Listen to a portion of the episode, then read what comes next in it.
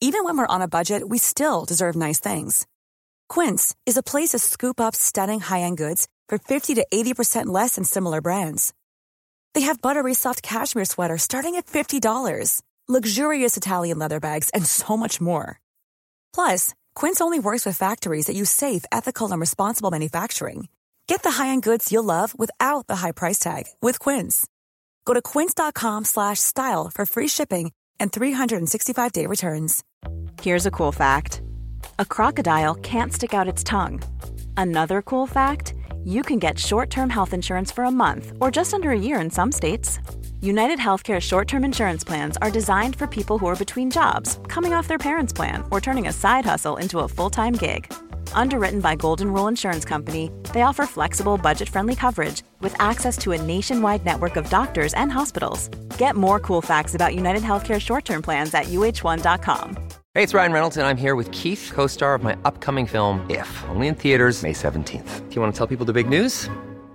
All right, I'll do it. Sign up now and you'll get unlimited for $15 a month in six months of Paramount Plus Essential Plan on us. Mintmobile.com slash switch. Upfront payment of $45 equivalent to $15 per month. Unlimited over 40 gigabytes per month. Face lower speeds. Videos at 480p. Active Mint customers by 531.24 get six months of Paramount Plus Essential Plan. Auto renews after six months. Offer ends May 31st, 2024. Separate Paramount Plus registration required. Terms and conditions apply if rated PG.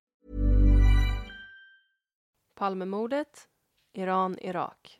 Del 4. Sveriges statsminister Olof Palme är död. 90 000. Ja, det är mord på Sveavägen. Hörde de säger att det är Palme som är skjuten. Mordvapnet med säkerhet är en Smith Wesson, en revolver kaliber .357. Inte ett svar. Det finns inte ett svar. För jag har inget och jag har inte varit Varför skulle jag Polisen söker en man i 35 till 40-årsåldern med mörkt hår och lång mörk rock. Välkomna till podden Palmemordet som idag görs av mig, Cornelia Boberg. I förra avsnittet så avlade vi en visit hos eh, Anders Leopold som hade sitt att säga på sin blogg om eh, William H. Han nämnde även två andra personer som vi kommer fortsätta att prata om i dagens avsnitt. En av de här tre personerna som Anders Leopold pratar om var Robert H. Om Robert H skrev Leopold att Robert H var en professor vid Pennsylvania State University, ett av delstatens största universitet. Hans bakgrund och arbete är så omfattande och imponerande att det med en gång framgick att det inte var en typisk lögnare och bedragare vi hade att göra med. Var fick en man med så stort förtroende och solida kunskaper att störa svenska myndigheter med desinformation? Det var från ett inlägg som Anders Leopold hade postat på sin blogg leopoldrecord.wordpress.com.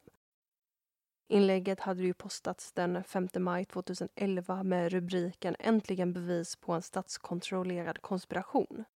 Anders Leopold skriver i det här blogginlägget att han tillsammans med två utländska medarbetare och experter på underrättelsetjänster skulle dela en artikelserie som skulle peka ut och namnge tre professionella informationssvindlare.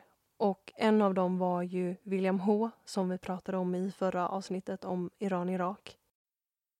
Huvuduppslaget om Robert H finns i GRK på sidorna 504 till 508. Av det framgår det att han fick hålla på med sin verksamhet från januari 1990 till mars 1995. Och med det så fortsätter vi med Robert H i granskningskommissionen och ser vad de har att säga om honom. I början av januari 1990 översände Sveriges ambassad i Washington via UD en promemoria till Palmeutredningen. En Robert H hade på nyårsafton uppsökt ambassaden och berättat att han nyligen i New York Times sett ett foto av Abo T som dömts till livstidsfängelse i Uppsala. Robert H hade varit övertygad om att Abo T var identisk med den person han träffat på restaurang Bolaget i Stockholm sommaren 1985 och att denne eventuellt var Olof Palmes baneman. eftersom han stämde med beskrivningen av en starkt haltande man. Sommaren 1985 hade Robert H befunnit sig i Stockholm för ett forskningsprojekt efter inbjudan från SIPRI som står för Stockholms internationella fredsforskningsinstitut som erlägger analys och data om väpnade konflikter, vapenhandel, nedrustning samt rustningskontroll. Institutet grundades 1966 av Tage Erlander och Alva Myrdal. Han hade bott i en lägenhet på Döbelsgatan och ofta besökt restaurangbolaget. Vid ett tillfälle i augusti 1985 hade han kommit att samtala med en ung svensk kvinna och en marockan. Marockanen hade berättat en egendomlig historia som tydde på att han hade kontakter i USAs armé. Robert H hade fäst sig vid mannens skrämmande, ondskefulla ansikte och kraftiga muskulära kropp. Mannen hade haft käpp och haltat kraftigt. Efter restaurangbesöket hade Robert H och mannen diskuterat vem som skulle följa kvinnan hem. Då hade en taxi kommit förbi och då hade marockanen hastigt dragit in kvinnan i bilen och de hade farit därifrån. Det sista Robert H sett av de båda var kvinnans skrämda blick. Robert H hade därefter besökt Stockholm vid flera tillfällen. Han hade kommit att intressera sig för mordet på Olof Palme och hade under ambassadbesöket spekulerat över de olika mordteorierna. Robert H hade gjort ett något nervöst intryck. Ett par veckor senare meddelade ambassaden i Washington att Robert H hade återkommit per telefon och frågat om någon från Stockholm avhörts. Han hade också berättat att han nu vänt sig till FBI som ju ingenting begriper i saken. Robert H hade varit övertygad om att hans insikt var den rätta och att han hade en väsentlig pusselbit när det gällde att lösa mordet. Han hade uttryckt att han var rädd för att någon skulle snuva honom på belöningen. I början av februari 1990 kontaktade Conny W Palmeutredningen. Hon hade haft ett samtal med professor Robert H vid Pennsylvania State University Robert H hade berättat intressanta uppgifter om den i Uppsala misstänkte och dömde terroristen Abo T. Conny W lämnade telefonnummer till Robert H i USA. I mitten av februari 1990 fick Palmeutredningen information från USAs ambassad i London via Interpol. I början av januari samma år hade en hemlig källa anställd på universitetet i Pennsylvania kontaktat FBI Källan hade haft information som han trodde var av betydelse för utredningen av mordet på Olof Palme. Källan var professor i ett humanistiskt ämne och expert på Mellanösternaffärer. Han hade de senaste åren intresserat sig för mordet. Under 1989 hade han läst i New York Times om undersökningarna av Lockerbie-katastrofen och att Abu T misstänktes för inblandning. Källan trodde att det var möjligt att denne Aboté T också mördat Olof Palme. Källan hade därefter berättat om en händelse på en restaurang i Stockholm sommaren 1985. Det sägs inte i uppslaget men det ligger naturligtvis nära till hands att källan var identisk med Robert H.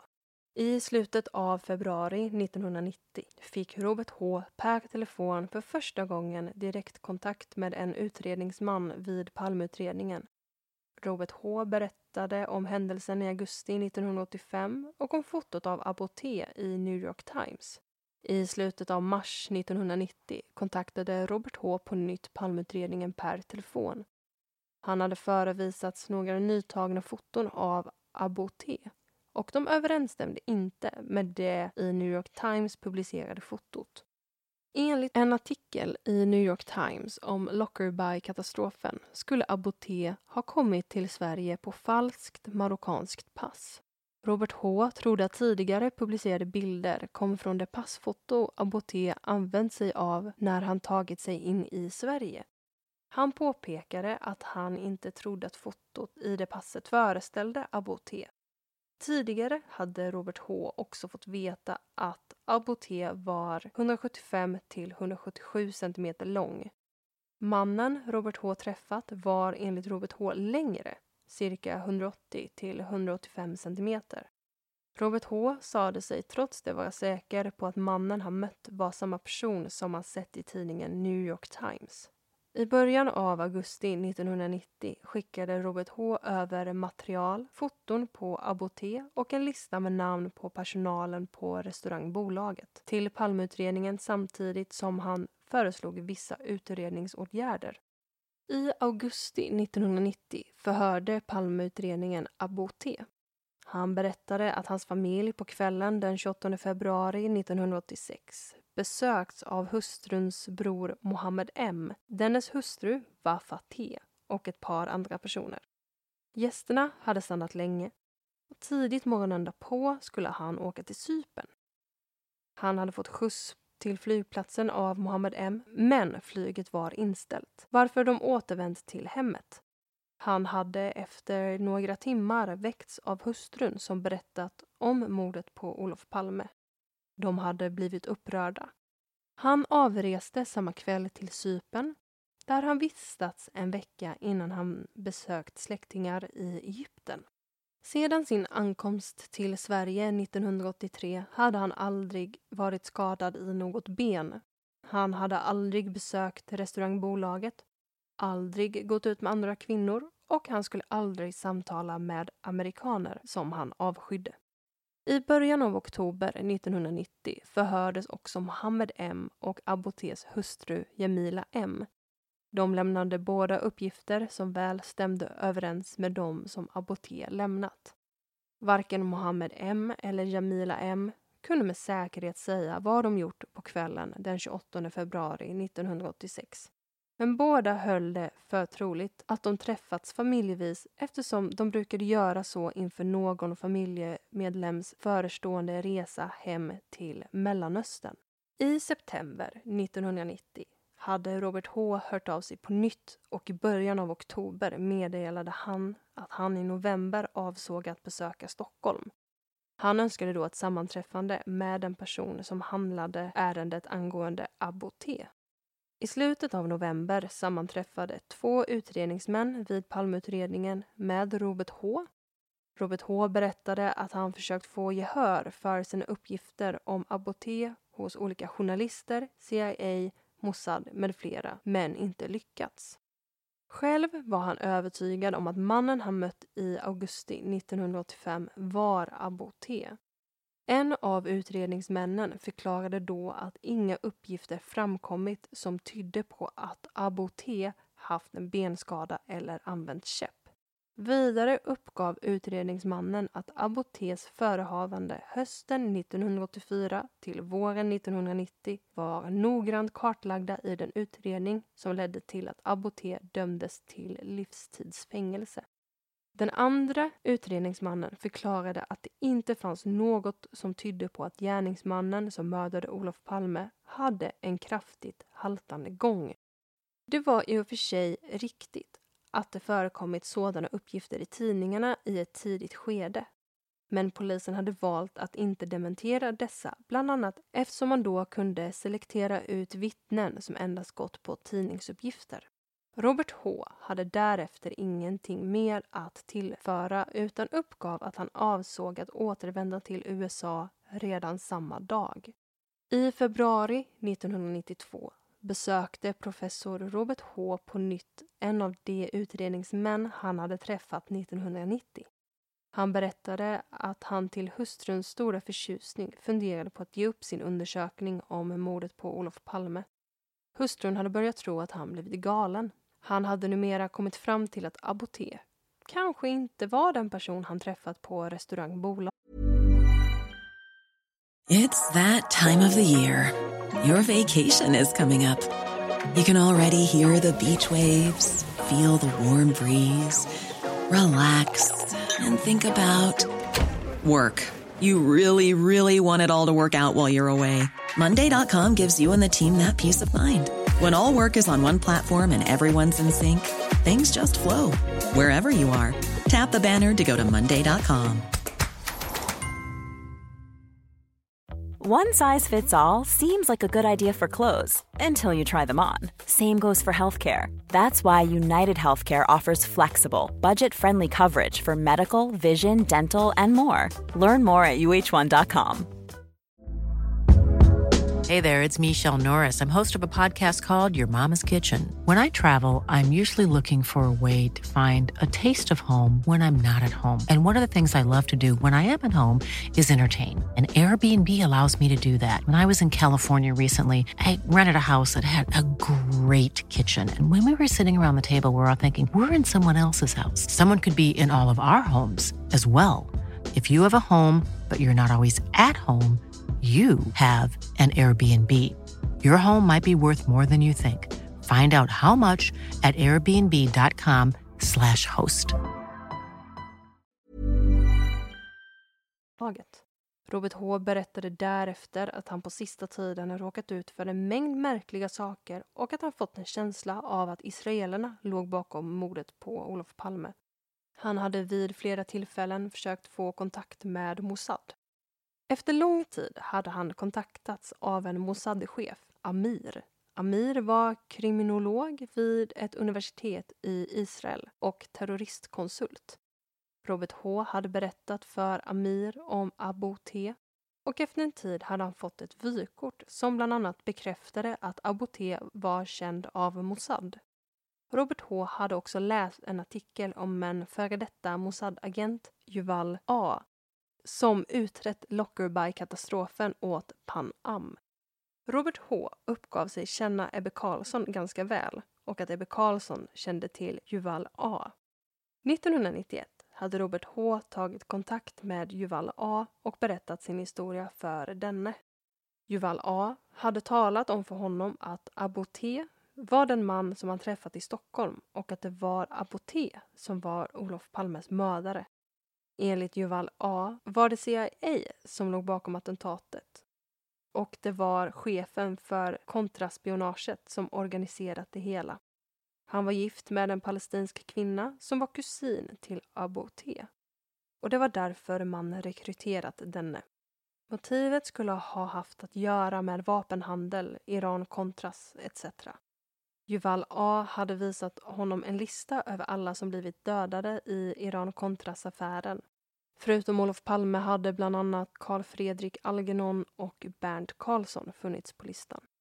Kontentan av Yuval A's berättelser var, enligt Robert H, att Olof Palme dödats av CIA på grund av ett spionfall. Yuval A's berättelse hade varit så komplicerad att Robert H inte kunde redovisa den Robert H hade fått höra en mängd smörja av Juval A men kunde trots det och det faktum att Juval A avslöjats som en bedragare inte utesluta att det kunde finnas en sanning i berättelsen. Robert H berättade vidare att han själv överlämnat ett foto av Abu till Emma Rothschild vid en konferens som anordnades av SIPRI i oktober 1991. Emma Rothschild hade lovat att hon skulle försöka ge fotot till Mårten Palme och förmå den att visa det för Lisbeth Palme. Robert H hade av Hans Dahlgren försökt få bekräftat om Lisbeth Palme sett fotot. Robert H berättade också att han talat med Josef F, skribent på International Tribune i Paris. Josef F hade talat med Bernt Karlsson strax före flygkraschen. Bernt Karlsson skulle då ha berättat att han var en av tre till fem personer som visste vad som hänt Olof Palme. En del av dessa personer hade dött under märkliga omständigheter. Bernt Karlssons systers man arbetade enligt Robert H i en spritbutik där han handlade sin whisky. Mannen hade berättat att han och hustrun åkt till Bernt Karlssons lägenhet cirka fem dagar efter flygkraschen. Lägenheten hade då varit i total oordning, som om någon eftersökt något. Robert H hörde därefter av sig till Palmeutredningen vid ytterligare ett par tillfällen under 1992. Vid det första tillfället berättade han att han av en tillfällighet sett en person som liknade mannen på bolaget gå in på en adress på Valhallavägen. Och på adressen låg Libyens ambassad. Robert H hade gjort egna efterforskningar i saken och trodde att den aktuella mannen var en viss herr Melali. Och vid det andra tillfället uppgav han sig ha varit i kontakt med William H. I mars 1993 besökte Robert H på nytt Palmeutredningen där han sammanträffade med en ny utredningsman. Robert H lämnade delvis ny information. Protokollet över samtalet omfattar åtta sidor. Under samtalet 1994 kontaktade Robert H åter sin senaste kontakt vid Palmeutredningen angående ett sammanträffande. Denne utredningsman hade i april 1993 visserligen lämnat Palmeutredningen men gick ändå med på ett sammanträffande under sin semester i Stockholms skärgård. Över sammanträffandet förde utredningsmannen anteckningar omfattande tre sidor. Under tiden augusti 1994 till mars 1995 skickade Robert H brev och andra handlingar till samma utredningsman. Denna hade vidare befordrat detta relativt omfångsrika material till Palmeutredningen och vid ett par tillfällen hade han gjort egna översättningar och sammanfattningar av materialet omfattande ett tjugotal sidor. Efter mars 1995 har Robert H inte avhörts. Avsnittets till omfånget näst största uppslag rör delvis samma omständigheter som uppslaget angående Robert H och dennes uppgifter. Bland annat omtalas Abo T. Dessutom förekommer Stefan N. I augusti 1989 kontaktades Palmeutredningen av personal på Kronobergshäktet. De hade en intagen man Stefan N som ville lämna uppgifter angående statsministermordet. Stefan N berättade att en palestinsk grupp i Sverige låg bakom mordet på Olof Palme. Gärningsmannen var död. Han hade varit ombord på ett flygplan som sprängdes över Irland sommaren 1989. Den som var planerad för mordet var ledaren för gruppen, Carly C. Carly C drev restaurang Flagstaff i Frihamnen Gruppen bestod av sju namngivna personer. Under oktober gjordes registeruppslagningar på samtliga i uppslaget förekommande personer. Flera av dem var tidigare dömda för våldsbrott och tillgreppsbrott. I februari 1990 kontaktades Palmeutredningen av Stockholmspolisen som då handlade en anmälan om grov misshandel mellan palestinier. I det materialet fanns uttalanden som tydde på att de inblandade männen kunde vara terrorister. Härefter gjorde Palmeutredningen registerslagningar avseende de personer som varit inblandade i misshandeln. I samband härmed gjordes också en registerslagning på Aboté. Aboté hade under 1989 dömts för medhjälp till mord, försök till mord och allmänfarlig ödeläggelse till livstidsfängelse. Den tredje personen som Anders Leopold skriver om på sin blogg är Oswald L. Också ibland skriven som Oswald W. Men det går att anta att det är samma person.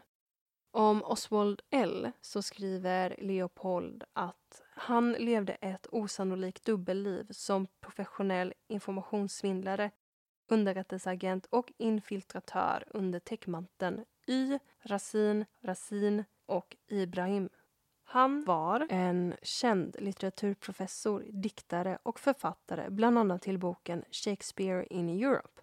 Han hade verkat som psykolog och sysslat med politik på toppnivå. Han blev från 1970 och några tiotal år framåt anlitad av CIA och FBI som agent för underrättelsetjänster, desinformation, provokation och infiltration i en lång rad operationer.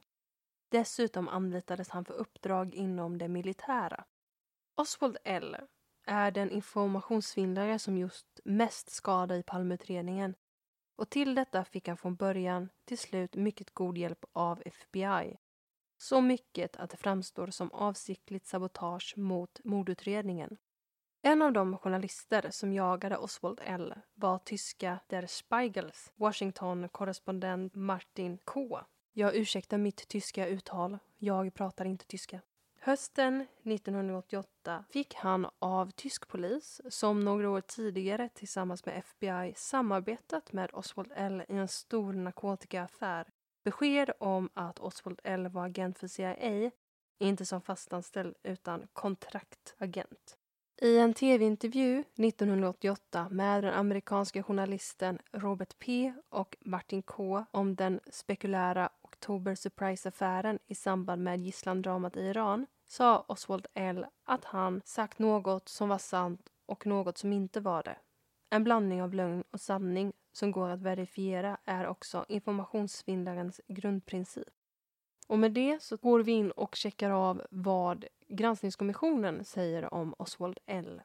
I en i Dagens Nyheter den 31 januari 1989 publicerad artikel uppgav Lennart F att han i den danska månadstidningen Press läst om intressanta uppgifter rörande mordet på Olof Palme. Uppgifterna skulle tyda på att CIA haft med mordet att göra. En person, Licio G, beryktad ledare för ett fascistiskt brödraskap, italienska P2-logen, skulle tre dagar före mordet ha skickat ett telegram till Philip G en avpolletterad profascist som skulle vara av presidenten George Bush närmaste medarbetare. Telegrammet skulle i svensk översättning lyda var god informera vår vän att det svenska trädet kommer fällas. Enligt press hade historien om telegrammet berättats i ett amerikanskt radioprogram, The Bill Moran Show, den 17 september 1988 av en person som i programmet presenterades som högt uppsatt CIA-agent. Den föregivna agenten skulle ha bekräftat att telegrammet om det svenska trädet syftat på mordet på Olof Palme. I april 1989 identifierade Palmeutredningen Lennart F. Varken denne, Lizio G, Filip G eller telegrammet var kända av Säkerhetspolisen. Lizio G visade sig emellertid förekomma i ett antal tidningsnotiser.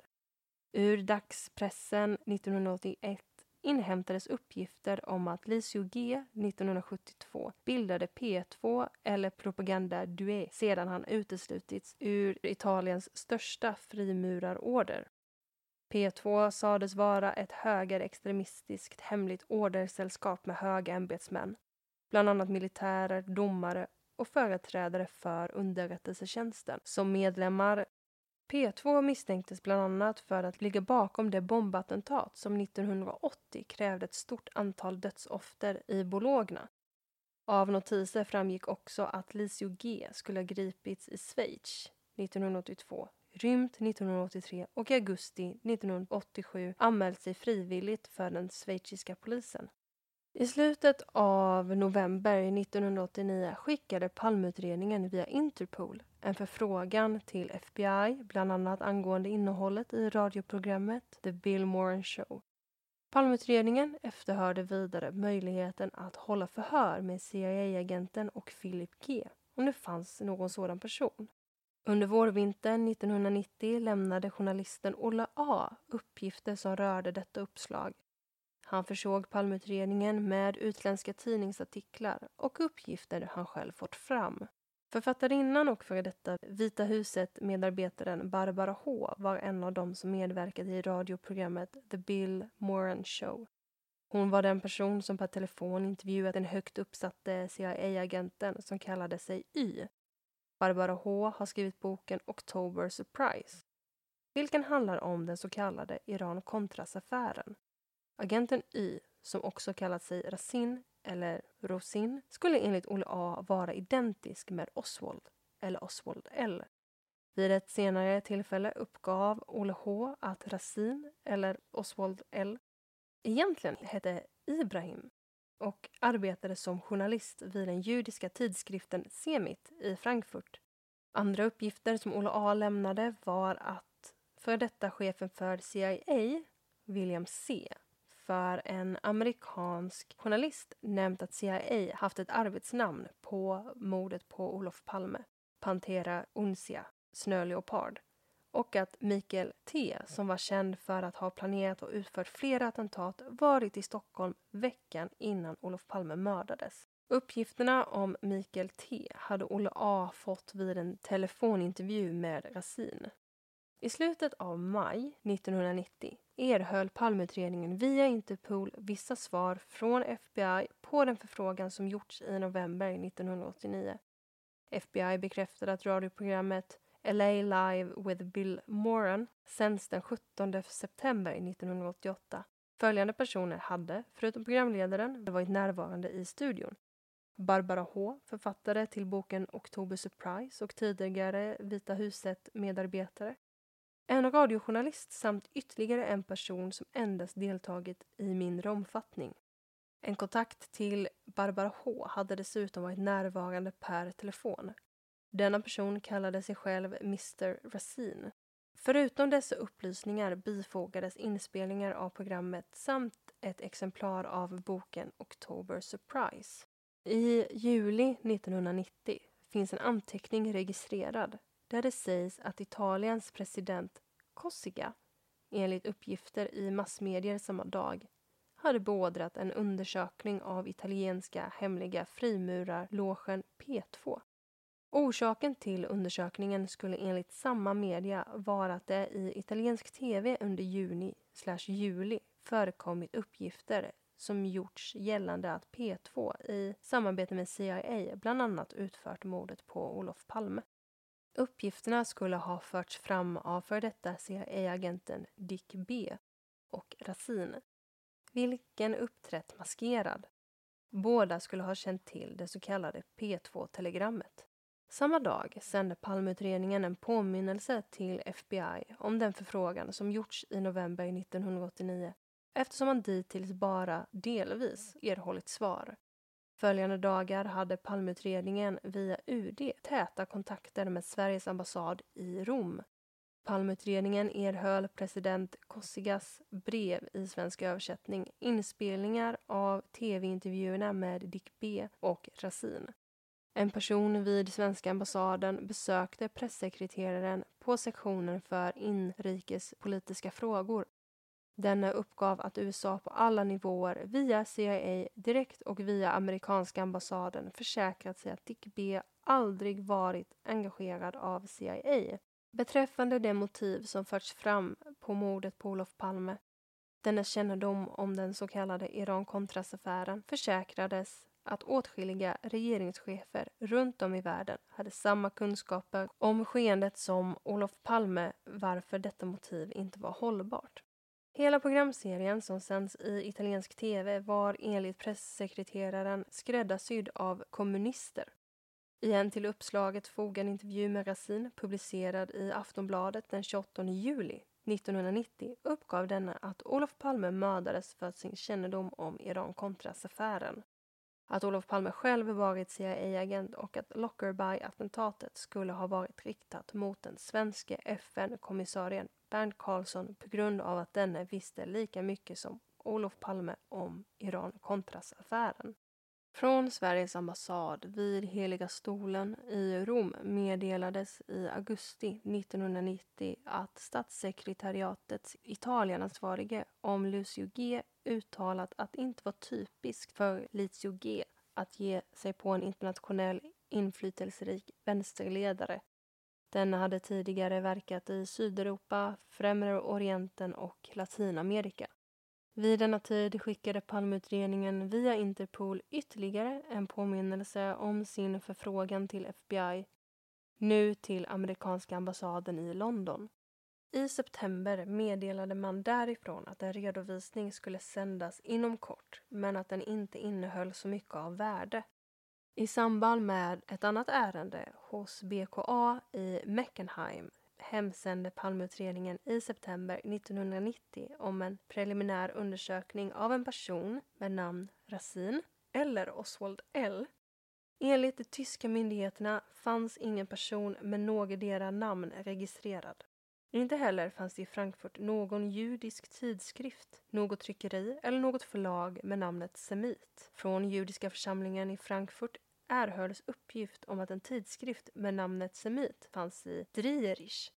Den skulle förläggas av en firma E. Weisch.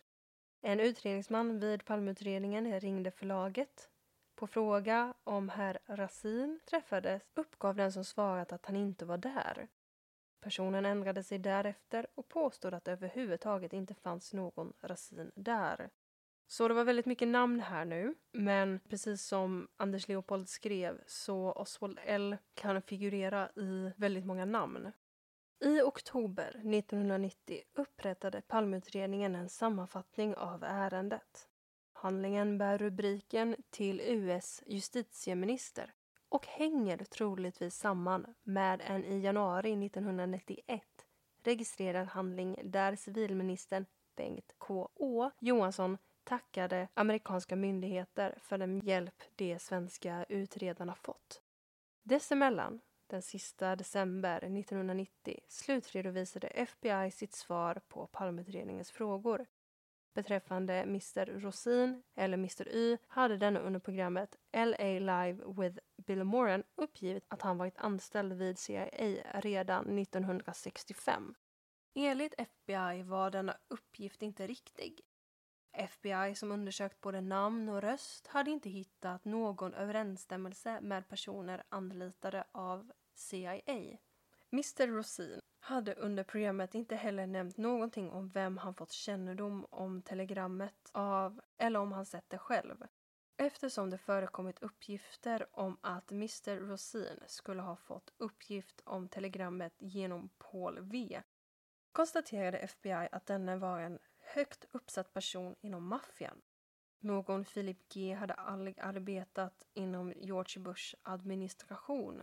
Däremot hade FBI under 1990 hållit förhör med en 83-årig man med detta namn. Den hade berättat att han vid ett tillfälle i samband med en social tillställning många år tillbaka träffat COG. Han kände inte till något telegram om ett svenskt träd.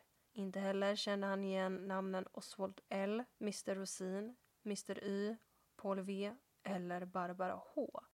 I februari 1991 skickade Palmeutredningen via Interpol en ny begäran om utredningsåtgärder i USA. Palmeutredningen uppgav där att man fått uppgift, oklart varifrån, om att brigadgeneralen George C som utfrågats vid utskottsförhör i samband med Iran-Contras-affären i egenskap av Oliver Norths närmaste man var identisk med Mr Y, Mr Rosin, Oswald L och Ibrahim.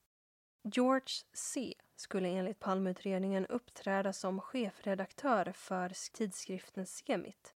Palmeutredningen önskade besked om uppgifterna var riktiga. Under samma månad skickade Palmeutredningen ett antal frågor till en kontaktperson på Ministerio del Interno i Italien. Och lika lite som jag pratar tyska pratar jag italienska så jag ursäktar mitt uttal. Kontaktpersonen tillfrågades bland annat om Agent Zero, vilken uppträtt i den italienska tv-programserien var identifierad. Om det i den italienska utredningen framkommit uppgifter som berörde påståendet att Lisio G till Filip G skickat ett telegram om att det svenska trädet kommer fällas och om Lisio G förhörts beträffande uppgifterna om telegrammet. I mars inkom svar från kontaktpersonen.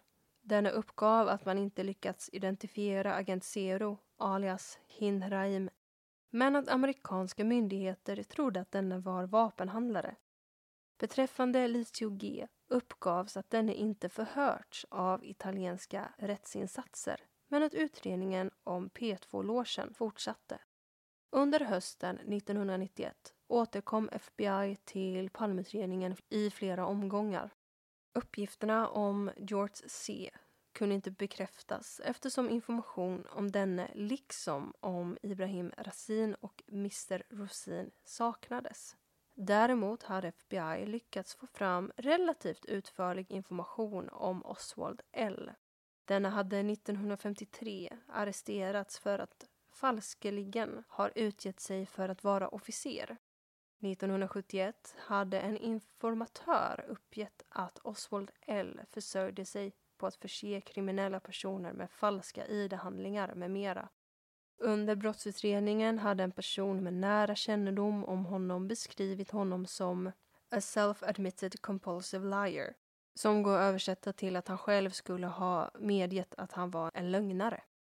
Samma år det vill säga 1971, hade han arresterats av Scotland Yard för utpressning.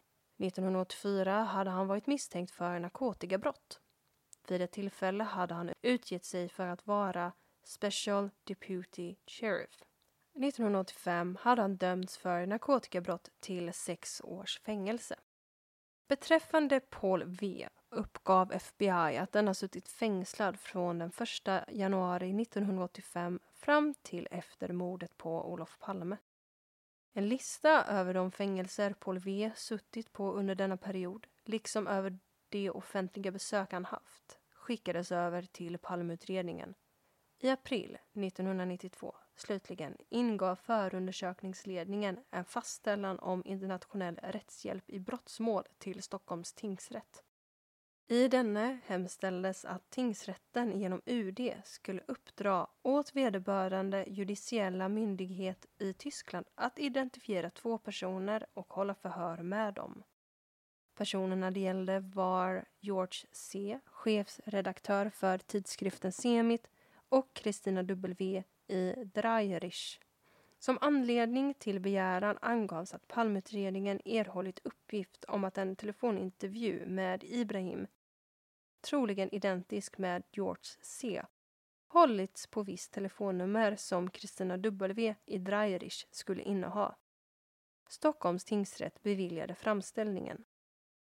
I slutet av november 1992 inkom två promemorior via Sveriges ambassad i Bonn. De hade upprättats av tyska polismyndigheter. Av den ena promemorian framgår att polisen hade lyckats identifiera Kristina W som österrikiska medborgaren Krista W. Hon sades ha bott i Frankfurt fram tills månadsskiftet maj-juni 1992 då hon återvänt till Österrike. Där skulle hon bo under en viss angiven adress. Polisen hade också varit i kontakt med en Christian H i Dreirich som nu innehade det aktuella telefonnumret. Enligt Christian H hade Krista W varit den enda innehavaren av telefonnummer. Even when we're on a budget we still deserve nice things. Quince is a place to scoop up stunning high-end goods for 50 to 80% less than similar brands.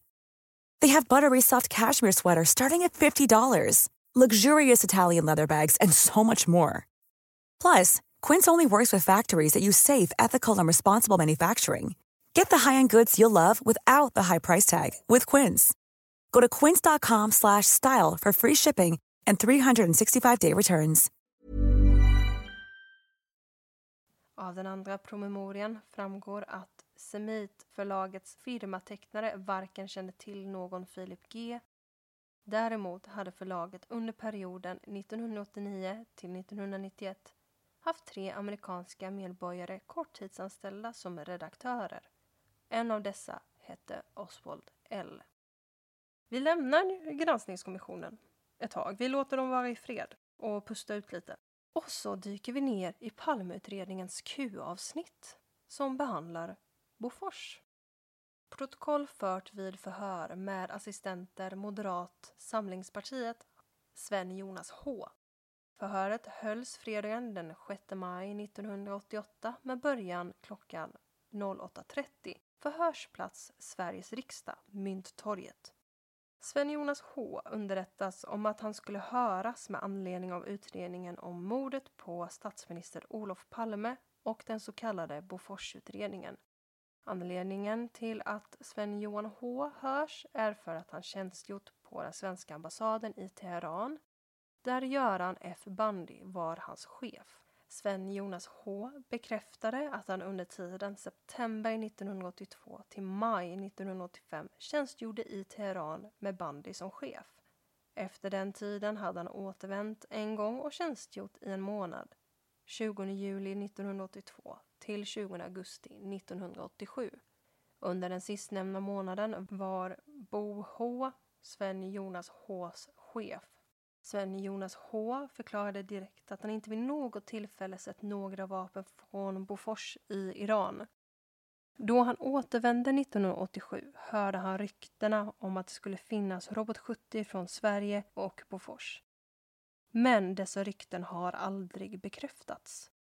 Jonas H påpekar också att det aldrig förekom några missilattacker under hans tid i Teheran. Sven-Jonas H framhöll även att om det skulle förekommit att några vapenhandlare eller handelsagenter opererat i Iran så skulle de akta sig noga för att ge sig till känna för ambassadens folk. Iranierna skulle då ta in dem obemärkt i landet då de väl kände till att Sverige inte fick exportera vapen dit. Beträffande Olof Palme var han och besökte Teheran våren 1981. Sven-Jonas H har inte samtalat med Olof Palme om hur medlingsarbetet gick och då Palme senare var på medlingsbesök så bar han FN-hatten och informerade därmed inte de svenska ambassadtjänstemännen om några detaljer. Sven-Jonas H uppgav att han och ambassadören Göran Bandy hade samma uppfattning om att deras rapportering från Teheran hem till Sveriges utrikesdepartement var mycket enkelriktad. Bandy rapporterade hela tiden hem till UD medan han sällan fick tillbaka något om hur rapporterna värderades och analyserades. Jan Eliasson förklarade detta förhållande med att värderingarna av rapporter tillhörde medlingsuppdraget och var därmed en FN-fråga. Ambassadören Göran Bandy efterträddes av Bo Henriksson under våren 1985. Vidare tjänstgjorde Roger Gartoft i Teheran åren 1982 till 1986 samt Thomas Rosander i Teheran under tiden september 1984 till september 1986.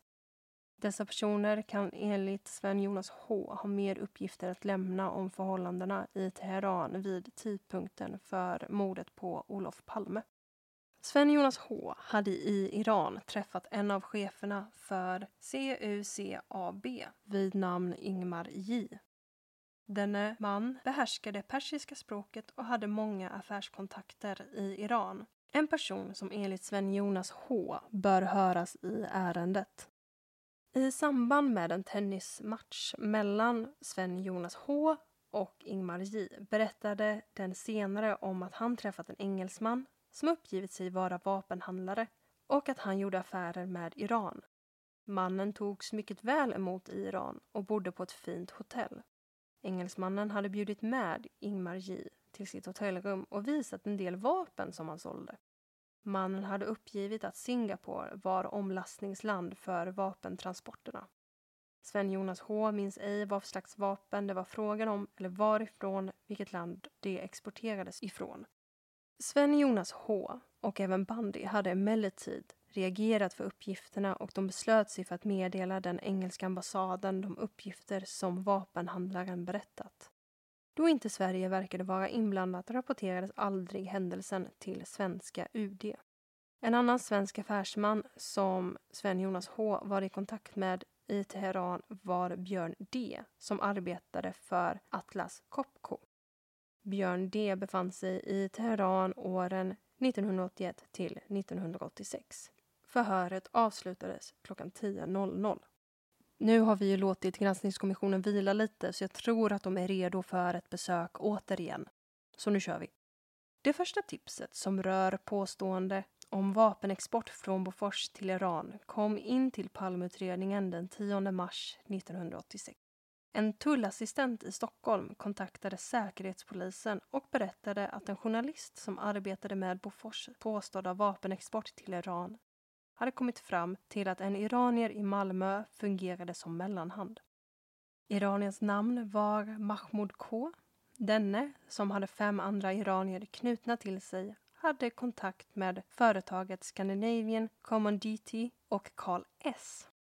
Tullassistenten ifrågasatte om Bofors vapenexport till Iran kunde kopplas till Olof Palmes medlingsuppdrag och därmed utgöra ett diffust motiv till mordet på Olof Palme. Efter det att tullassistenten också namngivit de fem iranierna som påstods vara inblandade konstaterades Säkerhetspolisen att ingen av dem var känd och ärendet lades ad acta. Bengt B redogör bland annat för ett möte hos KMI mellan Boforsutredarna och företrädare för KMI, bland annat Jörgen Holgersson och Carl Fredrik Algernon. Den direkta anledningen till mötet var en skrivelse från Arne Thorén, ambassadör i Bagdad, som relaterade att Irak hade klara bevis för att Robot 70 fanns i Bahrain. Holgersson och Algernon var förvånade och hade ingen aning om hur eventuella robotar i Iran kunde ha hamnat där. Man enades om att låta UD undersöka vilka klara bevis som fanns i Irak. Vid senare påstötningar från polisen meddelade UD att Irak inte besvarat UDs fråga. Under mötet erfor polisen att UD ända sedan hösten 1985 erhållit rapporter från Torén i Bagdad om robotar i Iran. Bengt B avslutar denna del med att konstatera att också andra mycket viktiga upplysningar och dokument undanhållits. Det hade därefter kommit fram mera av nödtvång än till följd av en strävan att skapa klarhet. I analysen uppger Bengt B också att man nu undersökte påstående angående bland annat Robot 70s förekomst i Iran och att den förre ambassadören i Iran, Göran Bandi, blir mer och mer intressant. Kanske även för Palmeutredningen. Att höra för att få en viktig inblick i vad som förekommit mellan Sverige, Olof Palme och Iran i detta sammanhang. I november 1987 publicerades tidningsartiklar i vilka Irans ex-president Banizad uttalade att Olof Palme mördats för att han börjat undersöka den omfattande smugglingen av krut och vapen till Iran. Abol Hassan Banizad började redan under 1960-talet att ägna sitt liv till att försöka störta Reza Shah bland annat med en ledande roll i en studentrörelse med föga framgång. Två gånger fick han tillbringa tid bakom lås och bom för sitt agerande. Mitt i tumultet lyckades han till slut ta till flykt till Frankrike. Sin avsky mot Teresa Shah fortsatte även om männen inte befann sig i samma land. I slutet av 1970-talet avlade Khomeini en visit till Frankrike varvid han anslöt sig till Panisad. Männen förenades i sin aversion mot Reza Shah och knöt snabbt vänskapsbanden. Tillsammans återvände kamraterna till Iran i början av den iranska revolutionen i februari 1979. Revolutionen som slutade med Reza Shahs avgång och att Khomeini besteg tronen i Iran. Banissad utnämndes i juli 1979 till biträdande ekonomi och finansminister men när hösten nalkades hade han lyckats arbeta sig upp till ordinarie minister i november 1979. Den 25 januari 1980 valdes han till Irans president med 75 procent av rösterna. Karriären fortsatte att spira uppåt efter att Khomeini svor in honom i hans nya ledarroll. Det han gå knappt en månad innan Khomeini utsåg Banisad till ordförande i revolutionsrådet och sedan vidare som överbefälhavare. Anisad lyckades undvika döden två gånger när han i augusti och september 1980 lyckades överleva två helikopterolyckor. Att vara polare med Khomeini räckte inte långt för Banisad. Vid flertalet tillfällen blev han inblandad i konflikter med olika mullor och andra chefstjänstemän. Banisad blev allmänt stökig när han avslöjat militära hemligheter varvid det iranska parlamentet ansåg att han borde bli bestraffad. Det hela resulterade i att Khomeini avskedade Banizad som överbefälhavare varvid Khomeini själv tog sig an den rollen. Den 21 juni 1981 avsattes Banizad av det iranska parlamentet mest på grund av stök och konflikter med mullorna. Det tog inte lång tid efter hans avsättning innan han gick upp ur rök. En vild folkmassa hade samlats kring hans kontor och velat se honom död. Banizad hade lyckats tagit till flykt till västra Iran men senare gjort en bedömning att återigen ta flykten till Frankrike. Omringad och bevakad av fransk polis lutade han sig tillbaka i en villa i Versailles. Och nu, 1987, uttalade han sig att mordet på Olof Palme var ett resultat av att Palme hade påbörjat en undersökning av vapensmuggling till Iran. Men vi kommer ta mer del av det i nästa avsnitt om Iran-Irak. Vill ni kontakta oss kan ni göra det på e-postadressen simwaypodcast.gmail.com simway med z. Diggar ni podden lika mycket som vi gör det så går det jättebra att sponsra oss på Patreon, patreon.com palmemordet.